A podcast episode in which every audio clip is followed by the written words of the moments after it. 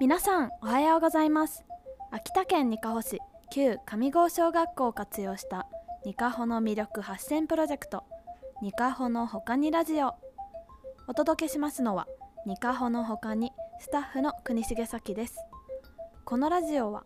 にかほのほかにという施設の中にある元放送室スタジオ一軸からお送りしています。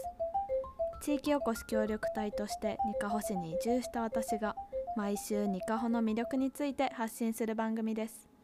ということで今日私がニカホの他にお住まいの方にご紹介したいのは三蔵プロジェクト北限のイチジクの産地として少しずつ知られてきているニカホ市の大竹集落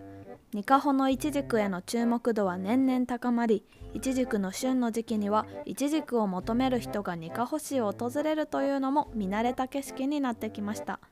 そんなイチジクへの需要の高まりの一方でイチジクを育てる人は年々少なくなっているのが現状です。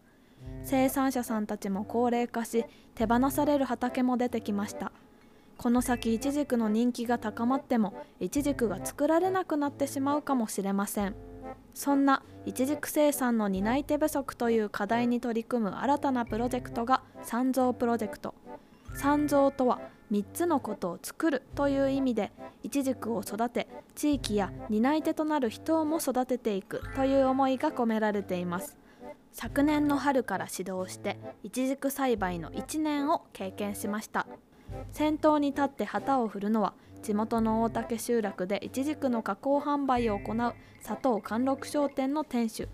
まずは自分がやってみなければとイチジクの木を生産者さんから借りて栽培の基本を学んだそう。それをこれまでニカホのイチジクに関わってきたさまざまな人たちとシェア。春から何度か集まってイチジクの苗作りからイチジクの天敵であるカミキリムシの駆除。芽かきや枝の剪定秋の収穫に至るまでをみんなで行ってきました。普段は会社勤めをしている方や大学生地元の方や二カ保市外からも集まりこれまでの1年間で関わったのは延べ100人。みんな普段は農業と関係のない生活をしていてもニカホのイチジクの将来を思ったりこのプロジェクトの思いに共感して何度もイチジク畑に通いました。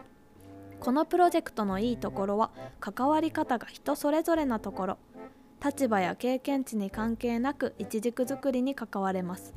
それは逆にイチジク栽培を生産者さんだけで行うのではなくいろんな人の手を少しずつ借りながら維持していくという担い手不足への新たなアプローチでもあるんです。昨年は三蔵プロジェクトでの挑戦としてしばらく畑として使われず放棄されていたところを開拓し無農薬栽培にも取り組みました。これまでの常識にとらわれない新たな挑戦ができるのも枠にとらわれない三蔵プロジェクトだからこそ。また春からは今年の一軸栽培がスタートします。新たな仲間も加わって三蔵プロジェクトが成長していくのが楽しみです。ということで今週ニカホの他に向けてお届けしたのは三蔵プロジェクトでした。来週もお楽しみに。